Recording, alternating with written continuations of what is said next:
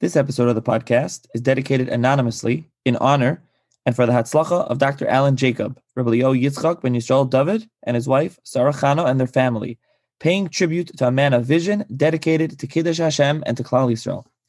If anyone would like to sponsor an episode of the podcast or to support the podcast, please email me, seforimchatter at gmail.com. Hi, everyone. Welcome to another edition of the Seforim Chatter podcast. This episode of the podcast, I'm actually going to be joined by two people. The first time on the Seforim Chatter podcast by um, Dr. Alan Jacob and Rabbi Moshe Kravitz, who was on before to discuss the Sforno in a previous episode. And uh, we're going to be discussing a new sefer called Mune Am Segula, which I guess was written together by them, about um, Maamad Har Sinai and the Kabbalas HaTorah. Uh, Alpi, it says Alpi Rabbi Seinu Ubimishna Sasfarno. So we'll get into exactly what the sefer is about. So thank you both for joining me. Um, I guess, Dr. Jacob, let's start with you because the listeners uh, have not heard from you before. So why don't you tell the listeners a little bit about yourself and about your background? So I am I'm born in Baltimore. My father was a chazan in Baltimore. I uh, went to Yeshiva University and Albert Einstein College of Medicine. I'm a nephrologist, kidney specialist, and uh, I uh, practiced for. I was a professor for several years at the University of Miami. I was a researcher, and then I went into practice and I practiced for a few years, and then got into the medical business, which has sustained me for 40 years since. Um, it has also allowed me to spend most of my time learning. So uh, uh, I teach in the yeshiva here for 24 years now. I'm a Rebbe, teach Bekias, and I'm also involved in all sorts of community affairs. And uh, that's basically it. I'm a father, a grandfather, a great grandfather. Very nice. And Rabbi Kravitz, uh, I will refer uh, everyone back to uh, the uh, the previous episode I did on the Sforno, where you, you spoke about himself, so people can can listen uh, to that uh, terrific um, episode about the Sforno. So I, I, think let's let's jump right in. And like I said, the sefer is called Emuni Am Segula. Um, it, it can be found in the local farm stores now, and I will put up a link, Mr. Shem, in the in the show's notes to it. Um, but wh- why why write something like this? Why edit, write, put something like this together? What was the basis for this, and, and what's the concept? Well, the, the the the primary motive, the story of how it evolved, is a little different than the motive. Uh, I think how it evolved is an interesting story. I'm a balabos. I'm not a rabbi. You know, I'm just a balabos, and uh, who learns and is always trying to understand better and more and deeper, like every every yid. And uh, I happened to be on a trip within a kosher tour group out of Israel and Vietnam. It was Parshas Yisro. They asked me to say it Dvar Torah. I had my Makros list with me. And uh, I opened it up and I saw Matan Torah. I started the Sforno at the beginning of Matan Torah. And it was like he was talking about Am Segula, Mamleches Koinim, Goy Kadosh. And I, I, was intrigued by it. So I just sort of briefly scanned the whole thing through. And I realized that, wait a minute, he's saying that Matan Torah included Mishpatim and the end of Mishpatim is also like the final stage of Matan Torah. So I went, I mean, I, that was the basis of my Dvar Torah, which people found very inspiring. It was like people were amazed by it. So I went back and I sort of did it in detail. So I got what I call the superficial Havana of the the the, the Sforno's understanding of Matan Torah. And I realized that, you know, everybody I talked to, nobody nobody gets it you know, you ask people what happened to Matan Torah, people all sorts of ideas. And I realized that what happens is that people learn Matan Torah in two different parshias. They learn Yisro, then they learn Mishpatim. They don't put the two together. And you have Rashi who says what happened at the end of Mishpatim happened really before Matan Torah. So everybody walks away pretty much confused. Nobody really has a real understanding of it. And Mishpatim is such a complicated parsha anyway. You know, so many so many Masechtas are there that by the time they get to the end of Mishpatim, which is really the the event of uh, uh, of uh, ultimately the final step in the bris of Chayriv, nobody gets it. So nobody knew it. So I worked on it for a year or two myself, and then I I, I brought I had my shear over for a Shabbos, and I printed up Yisro from the beginning of Matan Torah to the end of Mishpatim in columns like like a Tikkun Sofrim would look like. There's no Mefarshim. And I pointed out, according to Sforno, here's what Matan Torah was about. And, and I went through the details with them and I went through the concept of arriving in the midbar, trying to get it, the conversation between Moshe Rabbeinu and the Bnei Yisrael, and Moshe Rabbeinu Kodesh Baruch Hu about the Bnei Yisrael's real request, which Sforno talks about, and then the Shloshim Agbola, and then the actual events of Matan Torah, and then the, the next day, the reading of the scroll, which included most of the end of Yisro and all of Mishpatim. And then I presented it, and the guys went over it, and they loved it. The guys in the shir loved it, and they felt for the first time they had some kind of a, a grasp of, of at least the sequence of events of Matan Torah.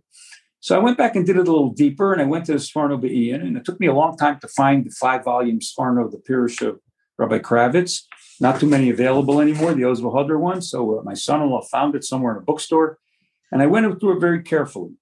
And then I realized that besides the sequence of events in that story, there's a lot of other factors that the Sforno introduces in his explanation of Matan Torah that are of profound significance. He talks about the Am Segula concept, which is really the Sforno's view of Yemos HaMashiach. And then he talks about the concept of what, what the role of Klal Yisrael is. Then there's a whole issue they're going through of Nevuah and what, what the Nevuah experience of Matan Torah was. And then he has a whole story there about the bris, the bris, and what the significance of a bris is. And as I started to understand it more, I realized that this is the single most important event in human history. And we're supposed to be carrying this message. And every Yid in Klal Yisrael needs to have a good understanding of what happened in Matan Torah, just for their own amuna, not to mention their academic and intellectual purposes. So I said, look, I could write a book, but I'm an amateur. Why would I write a book? And I know what a professional is because I'm a professional in other areas. In this area, I'm an amateur. So I went and I sought out the expert. I called him up out of nowhere, Rabbi Kravitz. I don't know what he was thinking the first time he spoke to me. We met and we said, I said, I want to write a sefer with you on Matan Torah, but I don't want it, I want it to be an academic work, but I want it to be for Balabatim, for Lamdonim, uh, not for the few scholars out there, but for people who are learning Yodei Sefer, that they should get a tfisa on one clear mahalach of Matan Torah. And we took a long time working together to set up what the chapters would be, how we would do it, uh, how we would present each subject. And then we wrote sort of outlines about the major points. And then Rabbi Kravitz wrote the first draft, obviously. And then we did a ton of editing. We, we deleted a ton from the Sefer. I mean, the, the footnotes, the uh, it was much shorter as we worked with it. And eventually put together, and then we sort of finalized it, eliminated a couple of chapters, added something. We brought it to the editor, Moshe Hecht, he did a great job with it, and here we are today. Yeah, I. Um, hello, everyone. Uh, you probably remember me from last uh, podcast. I'm sure everyone heard the whole hour and 45 minutes. Uh, first of all, it's the first time I heard that I came in so late into the story. I didn't realize it was uh, there had been so much invested before I came in. Um, uh, second thing is, I think since then Oz Vehadar have given out the Sforno uh, on Chumash in uh, two volumes, I think it's uh, it's easier to get hold of it probably. Um, it's also it takes much less uh, place in the. Um, yeah. Um, so I actually yeah, it was one Friday afternoon in uh, Adar, two years and something ago when I got that phone call from Dr. Jacob Actually, I don't think he was expecting me to speak English. Am I right? That's correct. right. And um, your life story is fascinating. I love telling people your life story. It's it's just at the beginning. you can't put you in a box. You know, no yid should be able to be put into a box. I'm, I'm going to jump in over here. I'm, I will give a teaser. That's why people listen to the other, at least the beginning of the Sforno podcast with Rabbi Kravitz. We have the whole story there, so everyone can can can learn all, all about him. It's all there, and so many people have heard it already. But it's definitely all there. They can all they can all uh, check it out. Right, but um, there has been a great um, change since since I started this project because this is the first time that I mean I've worked for Beis I've worked for quite a lot of uh, different uh, um, mechonim, but this was the first time I had someone on top of me who knew exactly what he wanted, and it was very very clear what what we were striving for. And when Dr. Jacob mentions the things that we um, deleted eventually, so. Uh, um, it's um, it, that was part of like staying exactly in the context of what we planned and and I think the whole safer like someone picked it up, a friend of mine picked it up, and he looks at me and he says, "This is no good." So I asked him, "What's wrong with it?" He said, "I went through the whole thing. You don't quote any Chassidish foreign." So uh, to which I told him, listen, actually, I did put in some uh, some Chassidish form. They just happened to be deleted over the way because we only left. There's no uh, midrashim that that don't that aren't part of the actual story of Matan Torah or to give something that gives uh, deeper understanding of Matan Torah. We just left what one needs to, to know, understand the story, it's not that short. I mean, it still has 200 pages, but it's. Um, I think uh, Dr. Jacob was um, was on top of me, and he didn't let me put in any of my own um, And I think it's uh, it's been a it, it, was it was a good it was a good schoolage for me. I mean, I've lo- I've learned a lot from how to write for other people and not for for myself. Now, let, me. Well, let me we had a we had a very clear understanding of who our audience was going to be. I mean, we'll take anybody, but uh, my goal was that the audience should be somebody like myself who spends time learning, who's interested in in in, in, in shot and interested in, in hearing the basis of what's going on. So it had to be short. It had to be right to the point. It had to be clear. And it had to be founded founded in, in, in correct analysis. For all those reasons, we, we tried. I mean, there's so many midrashim that, that that we we could have easily included, just never did. Right, right, and I, and I want to mention that Rabbi Kravitz is um, his own his own uh, svarim, and, and whether that's on, on Chumash or especially the Amar Hagoyins that he's written on, on Chumash and Tehillim, and there's edited of the Sforno, and the Sfornos also have very extensive footnotes, very long footnotes with a lot in there. So this is definitely shorter in that regard. Now, let me direct this question at you, Rabbi Kravitz, especially, I mean, Dr. Jacob alluded to this, but why pick the two questions really? Why pick the Sforno more than anybody else to go through this Mahalach? And also, are there other mefarshim? Like you alluded to, it's really not really just like a collection of mefarshim because that would not give a clear uh, pshat. But what, what are there any other mefarshim? Um, there definitely are other mefarshim. The idea was, um, the idea was that to go with one mahalich to get a clear picture, and since this Sforno covers all the big points and he goes into all the main subjects like the part of what's prophecy, what's ponim beponim, uh, what what does a bris mean? Actually, uh, Sforno didn't explain uh, that much of it on the spot, and um, Dr. Jacob, Dr. Jacob made me sweat on that one to figure out exactly what the bris means and what uh, what it means, uh, what what a bris is, and what it means for us, and what's what was a bris chayrev. And uh, so uh, so the reason uh, the, we, the reason we used the Sforno was that we get one clear uh, thematic um, pirush from beginning to the end of the story, especially since the Sforno goes uh, along the order of the psukim, which means Dr. Jacob mentioned the fact that Rashi explains the end of Parashas Mishpotim as something that happened before Matan Torah, which gets people very mixed up. Rashi actually, uh, at the end of Parashas, Mishpotim, does mention that it's a machlokes tanoim, and um, if you really look into the other Meforshim, so you're going to see the Rashbam, the Ramban, the Ibn Ezra, the Akedah, and Abarbanel, etc. They all explain it on the Seder Advorm as as the psukim go. That means that um, the end of Parshas Mishpatim was a direct uh, of Matan Torah. Uh, so you could keep going through the parasha without going back and forth and trying to figure out what happened on the fifth day, which is that the in Parshas Yisroi and in Parshas Mishpatim. So that was a reason for taking the Sforno as a mahala from beginning to the end. But of course, um, first of all, to get a full story and to complement with what, um, uh, other parts that um, um, the main yisoidis of what Nevu is about and how do we know that term in Hashemayim, because that's a real story over here. The real story is we're supposed to believe in God, uh, and, and, and the Torah says that you're supposed to believe in God and believe that the Torah is min Hashemayim because there was Matan Torah. So that means that we're supposed to know there was Matan Torah, and we're supposed to know what happened there, and we're supposed to know what it means to us, and why is that logically telling us that Hashem created the world and that He gave us a Torah and that there's such thing as Nevuah. That means we're supposed to try to understand that as much as we can. So of course we filled up with other Mefarshim, but using the basis of the Sforno all along.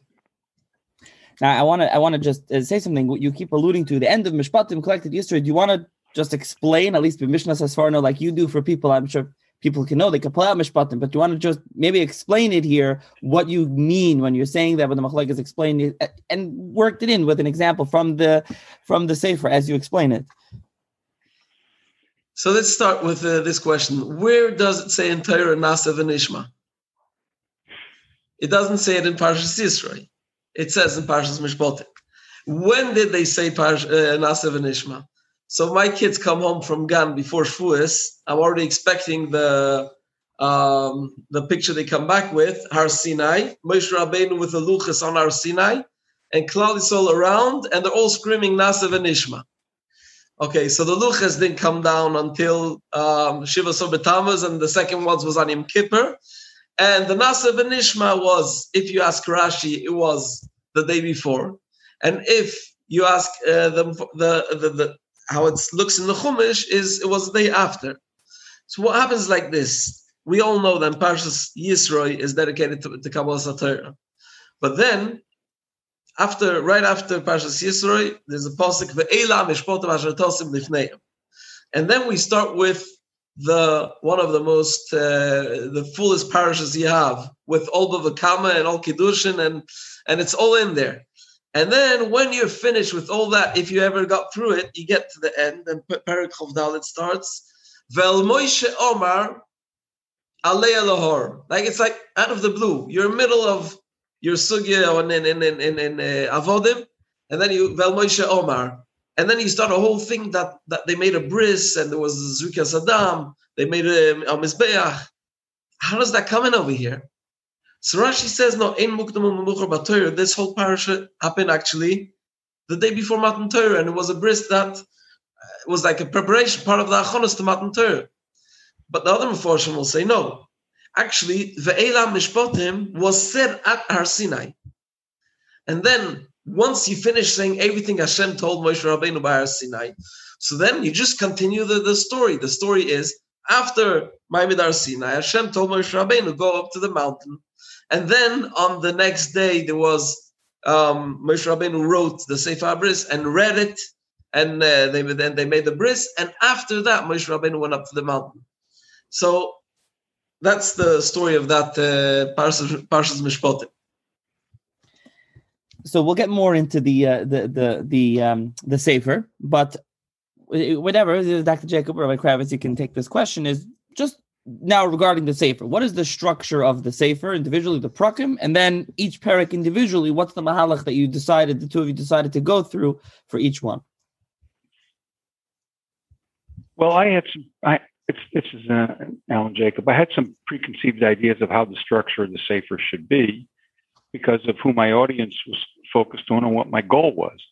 So the first important thing is to just go through the sequence of events based on the psukim.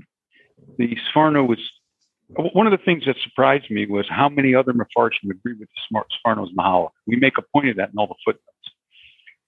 Uh, it's not a unique Mahalach. It's actually the, probably the dominant Mahalach outside of Rashi's.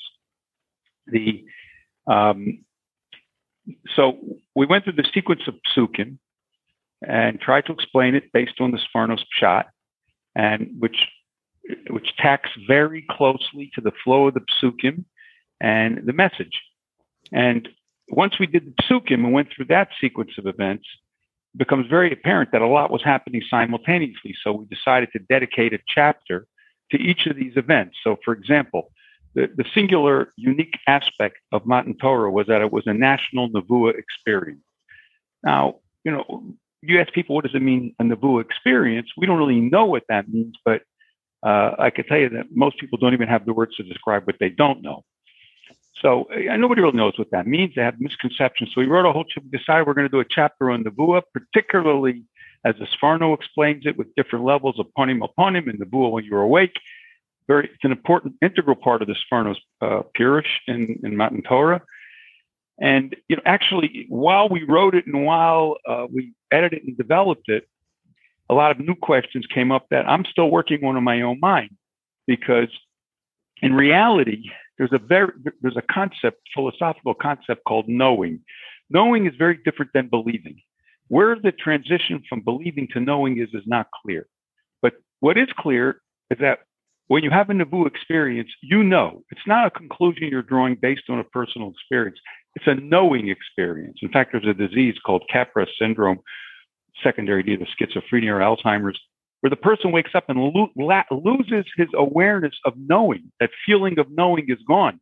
They're convinced that their spouse is an imposter, for example. They just don't know if this is right or not. They, so there is a feeling within the human dimension called knowing. It's not a doubt, no sfekos. And that was what happened in Maamad Har Sinai through Nebuah. So we try to explore that concept of Nebuah. Then there was also the concept of Am Segula, and Mamlechas Kohanim and Kodesh, which is integral to this Sforno. So we had to put a chapter on that because not only does it describe what Am Segula is, it really describes what Klal was supposed to be like had they not done the Chet Egel, which is really what Messianic times are. So here you have a, a, beautiful explanation of Messianic times according to Mish, it's all Mishpatim is part of that. There's going to be poor people, there's going to be rich people, there's going to be Nazikin, there's going to be all the things you see in Parshas Mishpatim is going to be in Yemaitza Mashiach according to Sforno, because that's the Am Skula period. So we have to have a chapter on that. And then we had to have a chapter on the Brit concept of bris. So once we designed these chapters, we had a pretty good idea from what the Sforno says. What what Kravitz brought in, which is just I didn't realize it, how useful it was. I mean, I, I feel like I'm really smart that I went and got the expert because I didn't know what I was doing. There's so much written by the Sforno in other places that complements what he wrote on his Pirush Matan Torah and embellishes it and explores new aspects that bring when, when Moshe brought it in, it just it just caused the the individual concepts in each chapter to get such a, a, a fuller and richer meaning. And then, I mean, the individual chapters were sort of structured by Moshe as he wrote them, and then we moved stuff around and edited it, always with with an eye to the typical reader who's a Yodea Sefer and uh, spent time in yeshiva, and he'll read it, he'll be able to get through it without being confused. So I, I want to ask you, Ray Kravitz, based on what Dr. Jacob just said. So first of all, what are some examples of things that you brought in from other places of Sforno? Where where did you bring in? Do you bring in from the Shiurim that you published? That's uh, one thing that's interesting. And then just talk also a little bit about the actual prakim and then the the teichen of each parak. Not it doesn't have to be every single one, but of some of them, uh, ideas that you found interesting and unique to the Sforno, or just that the listeners can can gain from? Uh, the first question is a very hard question because it's it's really almost there's almost no piece of Sforno where he doesn't explain himself more in a different place. Uh, because he's so consistent and he goes along with his he has his mahalach which he goes through everywhere and he has these few major ideas, which um, that's a it's part of his life story, and it's and and it's in his pirushim wherever he's going to write. So you're going to have, uh, for example, this idea of the Am Skula, which Dr. Jacob mentioned, uh, the Mamleches Kohanim Vegoy Kodesh. So it's Am Skula means that we're Hashem's uh, treasure, which means that we're his emissaries, we're his like um, ambassadors to do to do the job for him, and that makes up that makes us into Mamleches Kohanim, a kingdom of teachers. We're supposed to teach the world, and Goy Kodesh. That's what's going to bring us to be a holy nation, which means eternal, because anything spiritual, holy is eternal. And so that's where the Sforno has a big, um, a big point on the Kodesh, always meaning nitzchi. That means it's um, it's almost uh, the same thing. If it says Kodesh, it means it means uh, eternal. So um, anytime someone is going to mention um, any, if you go through his Pirush on Tehillim, for example, or on Yeshaya, so anything that has to do with the Messianic age is going to have to do with um, with the uh, uh, Klal Yisrael finally coming to their to, to doing the job that they were supposed to do from, since Matan Torah, because now is going to be the time, and He's going to put it in, in everywhere.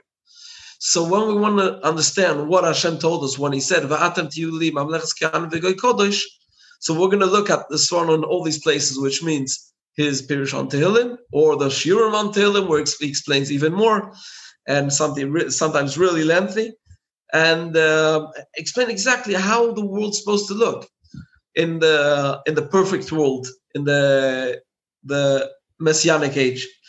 So that's um, that's for the first question. Now, what are the chapters?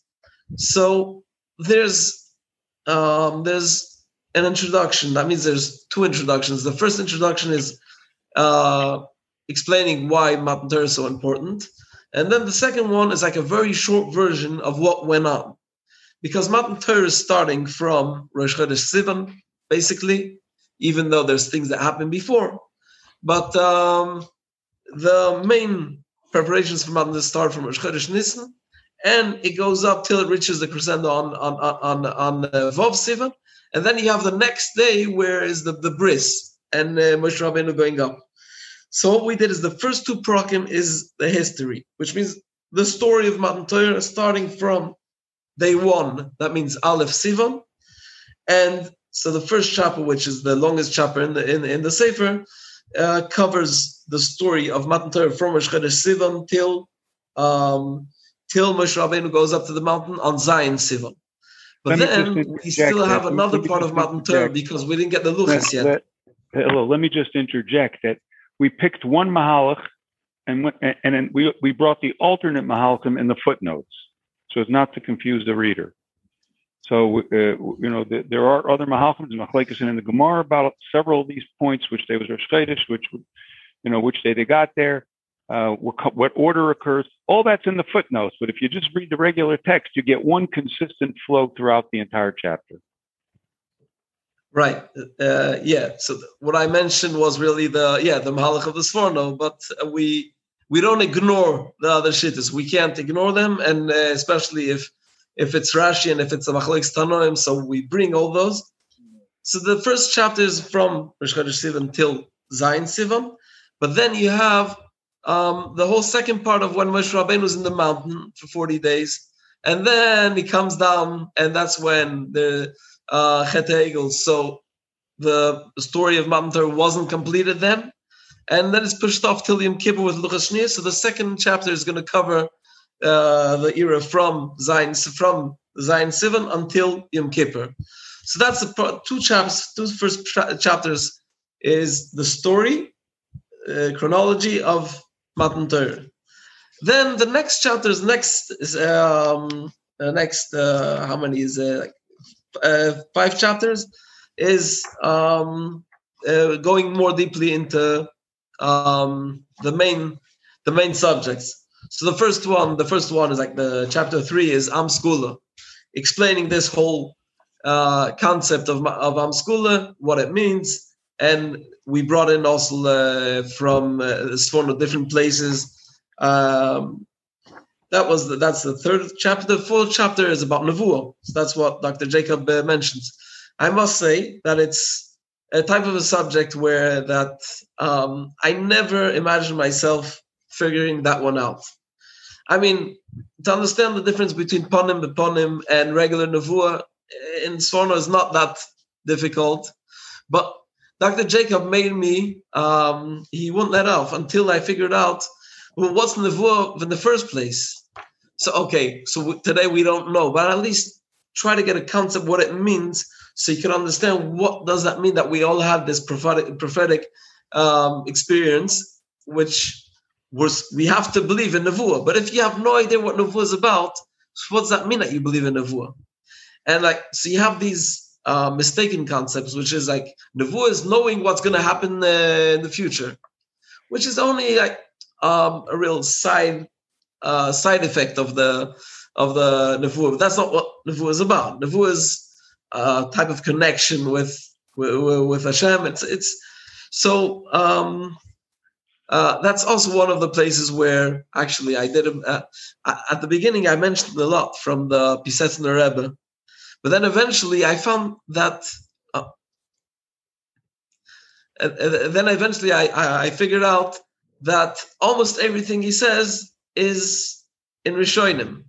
So I, as I went to try to figure out more and more, I found out that the the Sefer the Sefer Ikorim and uh, um, we could find the Sefer Ikorim takes you uh, explains explains how logic logic works, starting from a baby when he's born, and eventually how does logic get better and better, and then he takes you. Okay, so now you understood till there. So okay, so Nevu is on top of that. He gives you like at least uh, you can get an idea what it's about. So that's the chapter about Nevuah. Then there's the chapter about Bris. It's a short chapter, but I think um, I think eventually at the end we got it right. Um, it was also a hard. Uh, it was five seven pages, but it was uh, we wrote it over like ten times at least until uh, we found the right uh, Hagdor, what exactly Sforno understands a bris, because a bris could be understand understood all kinds of uh, all kinds of ways. It could be a peace treaty. It could be a, uh, a uh, NATO. Could, there's all kinds of different types of bris. And what what what does it, what, what, does it mean that Hashem made a bris with Klal Yisrael? Then the interesting chapter, which um, uh, it's this already particular to the Sforno's Mahalach, which is by Matan Torah we got we got the Torah that's 613 mitzvahs. And that means that everyone went home and they knew all the mitzvahs because we got all the mitzvahs by Matan Torah. So I, I wrote even a little, uh, uh, I described the Mishnah Berurah's uh, word that he brings, Mishen Goy Nechod, that the reason we milchiks on Shuas is because uh, they went home and since they got the Torah, so they, they, they had problems because the Kalim weren't kosher and that they, so they couldn't, so they couldn't cook for Yom Tiv. So that's why they ate milchiks. So I went into the story and like just to try to understand what really went on. Like, okay, uh, what? So they went home. They already knew everything. Also, all the uh, all the details of Blius and uh, and uh, Ben Yoimoy and Kibola Kachpot. They, they know everything. So Reb Saadia Gaon says that everything is is um, everyone is everything's nichal naser sadibris. Does that mean everyone understood that? So does that mean that when uh, that Moshe Rabbeinu got everything by Matan Torah? So when Korach came along, Moshe Rabbeinu already knew the story. He already read the script before it happened, right? And when he sent the Meraglim, he knew that it was the wrong thing to do, right? So it's a very complicated noise when you say that they got everything by Sinai because it means they got everything, but it didn't. It, it, didn't have the same. It didn't have expression into all the details. The Sforno takes the uh, mitzvahs and he shows how every mitzvah was given at a certain time, where it appears in the Torah, and that's the part of the Sforno Shita of uh, the Yesh Mukdam B'Torah. The Sforno does not um, use the En Mukdam B'Torah unless there is a logical issue that we had to say something before. But if there's no reason to say that this uh, was written for some reason, so it has to be that it was written on the chronological chronological order. So every mitzvah that appears, and he says in Kohelis that you want to know the time of a mitzvah, look when it was given. That's how you know why the why the mitzvah was given.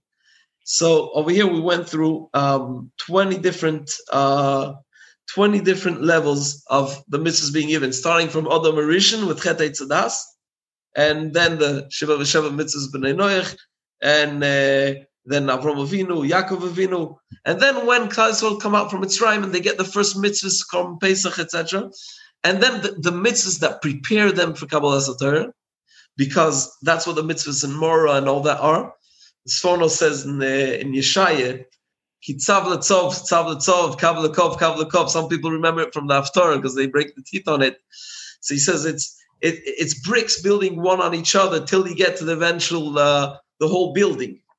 So that's um so that's that was that was uh, that that's the uh, sixth chapter chapter, and then there's a chapter which covers the different issues, short uh, short issues that uh, have to be explained, like um, why is uh, Shviz called Zman Matan Teresenu, and um, the, what what was what's what does a matzeva mean mean when they built the matzevis? Why, why a matzeva? And what was the thing that the the the Atzile B'nai Yisrael, uh, we didn't really go into that too much because that was uh, Abarbanel wrote a whole sefer about the Atzile B'nai Yisrael. It was a whole vikuach went on at the time between the philosophers and the Mekubalim. But uh, we try to get at least the Sforno's uh, Mahalich in that as, as clear as possible and short. Um, that, that that's the so that was yeah that's the seventh parak. Uh, Teres Zakanim of the Barbanel, right? Sorry, is that a Teres Zakanim? A Teres Zakanim, yeah. The Kingdom. Now, you didn't mention, but I will mention that the last thing, there's a short chapter you wrote, Rabbeinu Ovadia for Nakaris Chayiv Mishnasa Amim. So you wrote a little bit of, uh, of, of his life story, not not the full biography. We hope that's coming, but you wrote a little bit about the story. A lot of uh, what you said on the actually previous podcast with uh, David Raveni and Shlomo Malcho, right over there. Why include? So first of all, just want to talk a little bit. I'll refer people back to the other episode, but why did you include this in the uh, in the, uh, the sefer? So um, first of all, because it was based on the Sforno, so uh, we had to give a short biography for people to know who the Sforno is, when he was. But even more than that, as the title shows, um, I felt that the Sforno's life stories person, uh, person personify the, exactly what what went on uh, what what he understands Torah to be, which means uh, when he's speaking about Mamleches Kehanim, that Klal should be a teacher to the nations. It wasn't just that's what's going to be in the Messianic ages. He says, okay, but if that's what we're supposed to be doing, I'm doing it now, and he did it. So there's a lot of as far as biography, um, you could see how uh, Noe Derish Mekayim. You see how he uh, actually implements his um, his learning into his life story. So that's why I chose to bring all these parts of the, especially the parts that bring out his connections with uh, uh, towards the goyim, how he saw the golas and how he saw uh, what was going around him, and how um, he put into life actually all these ideas, which uh, we went into the philosophy of it, but uh, this this already is. It's not just theory; it's actually uh, lemaisa. Now, I also, I also, you know, sort of insisted that there be a biography at the end because I think that uh, probably more people will read this safer because we are promoting it. So more people will read this safer uh, than might otherwise have read it, and it'll be their first introduction to this Sforno. And I wanted to whet their appetite to uh, who he was, when he lived. I mean, I mean, the 16th century was a pivotal century in Jewish philosophy. Uh, it's it's a transition period, and Kravitz is an expert in that area. But uh, uh I think that uh, people, the more people know about the Sforno and who he was, the more interested they will be in that whole Tkufa and that pivot point in, in Jewish history. Now, let me ask you, uh, Dr. Jacob. You know, you mentioned this, but just to to emphasize, you know, who do you envision this safer geared towards? Who do you envision someone picking up, someone someone enjoying it? Is it geared? Would would you have in mind a specific person, and can anybody really pick it up and, and, and use it? Well, first of all, you got to know how to read Hebrew and understand Hebrew. Although with Google Translate, you don't have to know every word anymore. Uh, so that somebody who's comfortable reading a safer, who has some understanding of learning a little bit. Uh, you know, I envisioned it for the for the Hamonam of the Bnei Torah, Bnei Yeshiva, Balabatim, who are interested in something a little deeper than uh, just a, a vart, little vart or one, you know, looking at one one Ramban or, or one Orachaim. Someone who the audience is somebody who wants to get a deeper understanding of a major event. Uh, I'll give you an example. Uh, when I delved into the and Matan Torah, one of the things that struck me was that Sforno views Matan Torah in a transactional nature, meaning it was a deal. And he says this by Mara. He says it clearly. But Kodesh Baruch Hu said to the Bnei Yisrael, he says, "V'sham niso, sham sham niso." What does sham niso mean? That's when he challenged them to accept the deal. What was the deal? He said, "I'm going to make you an eternal nation. I'm going to have Ashkocha pratis over the klal. You'll have a wonderful life in Eretz Yisrael within the gedarim of what normal is. You'll have security. You'll have a good economy. No serious machalas. But once you accept this, this, this deal, if you go wrong and you don't follow it, then you're going to get the, the most terrible punishments in the world. This was all presented at Mara. Now, I, I always wondered, you know, how is it that we accept the Torah at Har Sinai, and many parshas later, all of a sudden we get to Tochacha? If you're doing business with somebody, they can't add new terms and conditions after the deal is closed. So it can't be. You know, that's how the mafia does business. So the Sforno explains it. They knew all this going into Har Sinai, into Matan Torah, that they knew the brachas, they knew the tochas, they knew all the brachas and the kolas that they would get if they did or didn't keep it. They went into it with their eyes wide open, a fully open deal. So that was a paradigm shift for me. So my audience is somebody who understands, reads the psukim, and they will appreciate that there's a, a much more sophisticated way of viewing what happened at Har Sinai. Now, let me ask to, to really finish off. Let me ask each of you, but uh, I can start with you, Dr. Jacob. You know, what like what what what makes the Sefer unique? And again, just to furthermore, what makes it? What can someone actually gain from it? I know you kind of answered that, but just to, to, to drive the point home. So those two, we'll start with you, and then I can ask Rabbi Kravitz. What makes a safer unique is the goal of the safer. Meaning, we're not trying to say Chidushim. I don't think I, I tried to delete every single Chiddush I could. I could not, we're not here to say chidush. We, we are here. It's sort of like a, a, a, much more sophisticated version of a typical popular English book. Our goal is to mechazik people's amuna and to make them feel tremendously proud of being part of the of the Goy Kadosh and Mamleches Kain Goy Kadosh. So, uh, what makes it unique is that every single thing we did in that sefer is directly for that purpose. Uh, so that somebody reading it will walk away saying, Now I understand, and I feel so much more motivated and inspired than I did before. We tried to do that at a very high academic level. And I think that that's unique because usually the inspirational stuff is pretty low key, and the academic stuff is very sophisticated with numerous mahalchim and kashas and terutzim and shotim and kashas here. I recently read a kuntra somebody wrote on on the Kofalim Harkagigis when I finished it, like I have to start over. I have to start the sugi, and I didn't really get anything out of it. So we wanted to inspire people who have some degree of knowledge, but in a more sophisticated way than just some, you know, simple book you would buy. And Rabbi Kravitz, what's your what's your feeling about what makes it unique? Um, I think Dr. Jacobs said, as said uh, more or less everything. I would add. I mean, uh, that, that's that's actually what what what he what, what he told me in the first time we spoke was that um, today's uh, t- today's people's emuna is built very much on stories of Ashgacha Pratis and uh, and uh, all kinds of miracle stories, etc. But what happens when it doesn't work? It's uh, of course, whatever we, we, we want to look for Ashkocha Pratis and everything in our lives, and and and we, we try to see it, see the Ma'aseh Hashem, everything that happens. But Hashem told us how why we're supposed to believe and how how you're supposed to build build your belief. So um, the question is, um, how do I how do I get to know the story actually? Because it's a story which we've heard so when we were so young, and we've lived with it so much that it's very hard to delve in it and really try to understand it.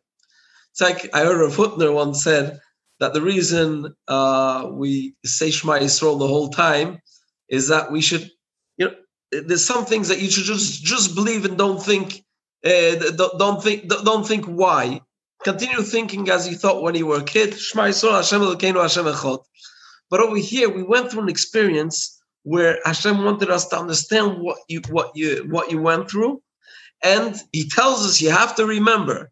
So you have to remember, which means that if I understand what we went through, and it's not only telling the people, it's a it's telling them tell the kids what went on, and when they'll know, then of course they're gonna believe. And whatever, if you do it superficially, I don't know how much it's gonna be mashpi on the muna.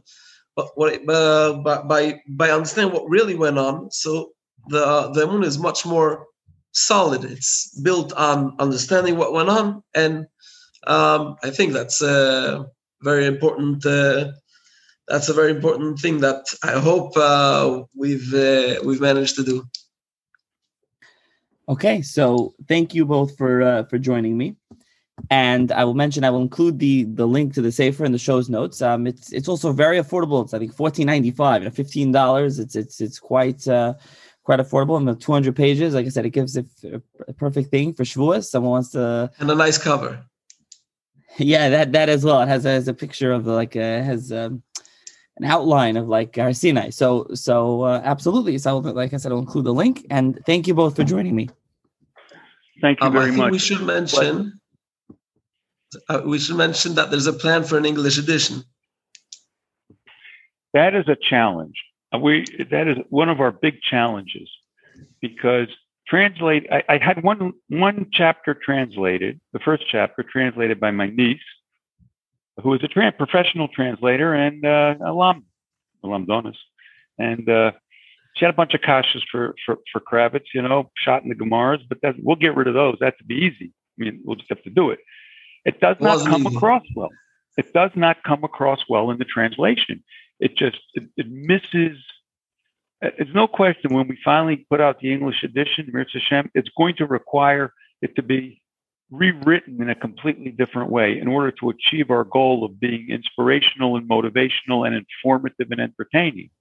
And the translation just doesn't work. I mean, somebody who's Yadea Sefer, the then reads our Sefer, it's very, very informational. They get a lot of information.